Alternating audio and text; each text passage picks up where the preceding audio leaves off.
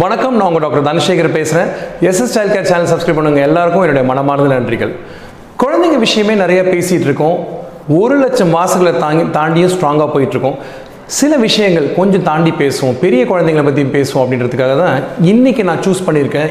இன்னையோட தலைப்பு பேர் குழந்தைகளுக்கு வரக்கூடிய தலைவலிகள் பற்றி இன்றைக்கி பேச போகிறோம் தலைவலி அப்படின்னு சொன்ன உடனே ஒரு வார்த்தை வந்து ஒரு வலியை உண்டாக்குதுன்னா அது தலைவலி தான் நம்ம பழமொழியே ஒன்று இருக்குது தலைவலியும் பல்வலியும் தனக்கு வந்தால் மட்டும் தெரியும் அப்படின்னு சொல்லுவாங்க.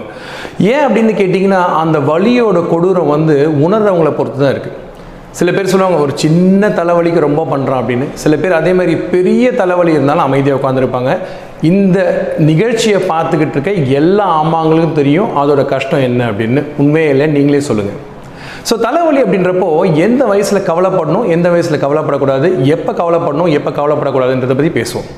பொதுவாகவே பார்த்தீங்கன்னா குழந்தைங்களுக்கு இந்த எக்ஸாம் சமயத்தில் அது எந்த வயசாக இருந்தாலும் சரி ஏன்னு கேட்டிங்கன்னா இன்றைக்கி வந்து என்கிட்ட எல்கேஜி கூட மெடிக்கல் சர்டிஃபிகேட் வாங்கிட்டு போகிறாங்க கஷ்டமாக தான் இருக்குது பட் வேறு வழியில் எழுதி கொடுக்குறேன். பட் என்னன்னு பார்த்தீங்கன்னா தலைவலி வர சமயம் வந்து யூஸ்வலாக பரீட்சைக்கு முன்னாடி வருதுன்னு வச்சுக்கோம் அந்த தலைவலிக்கு பேர் டென்ஷன் ஹெடேக்குன்னு சொல்லுவோம்.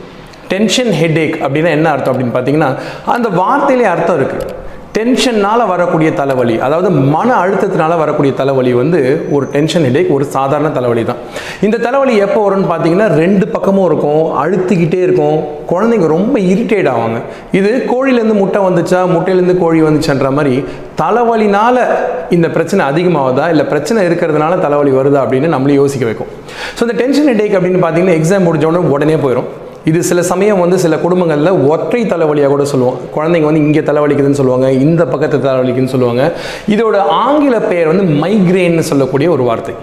ஸோ தலைவலி வர்றப்போ என்ன பண்ணணும் அப்படின்னு கேட்டிங்கன்னா முக்கியமான விஷயம் வந்து பேராசெட்டமால் நம்ம நிறைய சாப்பிடுவோம். தலைவலியாக இருக்கட்டும் காய்ச்சலாக இருக்கட்டும். இது ஒரு ரொட்டீன் பழக்கம் ஆக்கிடாதீங்க மன அழுத்தத்தை குழந்தைங்க எப்படி தாண்டி வரணும்னு சொல்லி கொடுக்கறது தான் பெற்றோர்களோட முக்கியமான கடமை.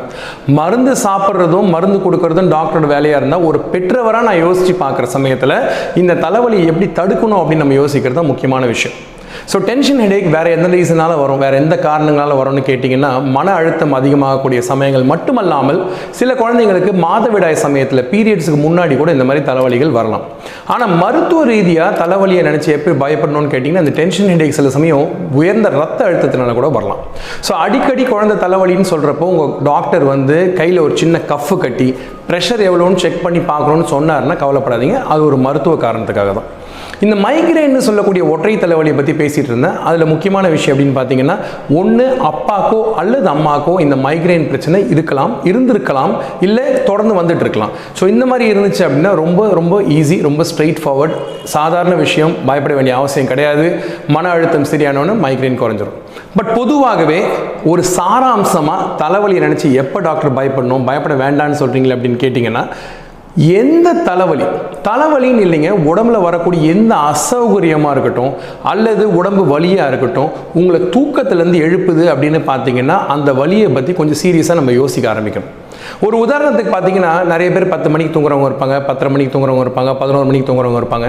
இவங்கெல்லாம் தூங்கின பிறகு பார்த்தீங்கன்னா காலையில் எழுந்துப்பாங்க. அஞ்சு மணிக்காக இருக்கட்டும் ஆறு மணிக்காக இருக்கட்டும்.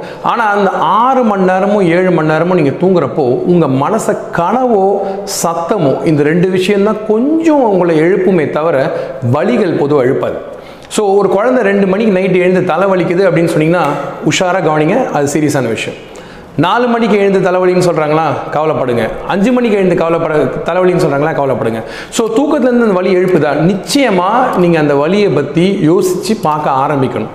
அது மட்டுமல்லாமல் தலைவலியோடு சேர்ந்து விடிய காலையில் குழந்தைங்க தூக்கத்துலேருந்து எழுந்து திடீர்னு வாந்தி எடுக்க ஆரம்பிக்கிறாங்கன்னு வச்சுக்கோங்களேன். அது ரெண்டாவது ஒரு முக்கியமான ஒரு ரெட் ஃப்ளாக்னு சொல்லக்கூடிய சிவப்பு கொடி. ஸோ இந்த விஷயத்தை நீங்கள் கொஞ்சம் கவனமாக கவனிக்கணும். ஏன்னு பார்த்தீங்கன்னா இன்னொரு விஷயம் அது மட்டும் இல்லாமல் இந்த தலைவலி வந்து அது மட்டும் இல்லாமல் பகல் நேரத்தில் குழந்தைங்களுக்கு பா பார்வையில் தொந்தரவு வரலாம். ஒரு உதாரணத்துக்கு பார்த்தீங்கன்னா குழந்தை வந்து தலைவலியோடு சேர்த்து எனக்கு பார்வையை மங்களாக தெரியுது அல்லது எனக்கு இந்த பக்கம் சரியாக தெரியல அல்லது இந்த பக்கம் எனக்கு சரியாக தெரியலன்னு குழந்தை சொல்ல ஆரம்பிச்சது அப்படின்னா அந்த தலைவலி நிச்சயமாக வந்து ஒரு மருத்துவ காரணத்தினால வருது. இது மட்டுமல்லாமல் ஏற்கனவே சொன்ன தூக்கத்திலேருந்து எழுப்பக்கூடிய தலைவலி தலைவலியோடு சேர்ந்து வரக்கூடிய வாந்தி தலைவலியோடு வந்து வரக்கூடிய பார்வை கோளாறுகள் இந்த மூணு விஷயமும் வந்து தலைவலியை வந்து ரொம்ப ரொம்ப முக்கியமாக காட்டுது. நாள்பட்ட தலைவலி இதை வந்து ஆங்கிலத்தில் க்ரானிக் ஹெட்டேக்னு சொல்லுவோம். இது கூட குழந்தைங்களுக்கு வரலாம்.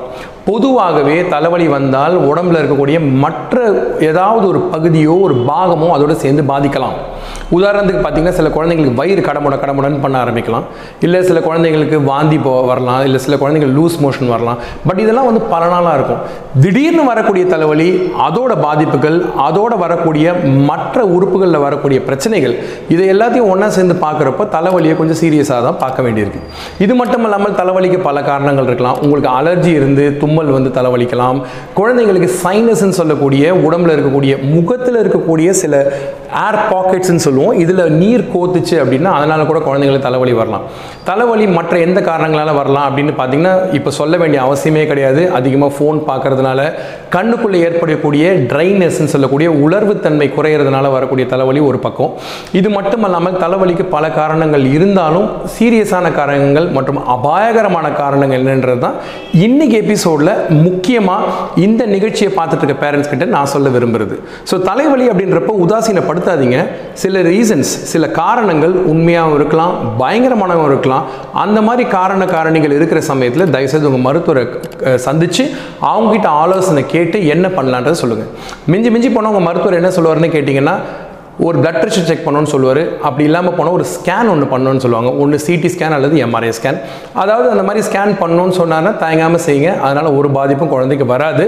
ஏன்னு கேட்டிங்கன்னா உண்மையை கண்டறிஞ்சிட்டோன்னா உங்களுக்கு வரக்கூடிய தலைவலி குறைஞ்சிரும். குழந்தைக்கு வரக்கூடிய தலைவலி நாலு போக்கில் சரியாக போயிடும். உங்கள் தலைவலி அதிகமாக பார்த்துங்க மறுபடியும் இன்னொரு நாள் இன்னொரு எபிசோடில் இன்னொரு விஷயத்தை பற்றி மறுபடியும் பேச உங்களை சந்திக்கிறேன். அதுவரை உங்களிடம் விடைபெறுவது doctor Dhanasekar. SS child care மறக்காமல் சப்ஸ்கிரைப் பண்ணுங்கள் தொடர்ந்து பாருங்கள்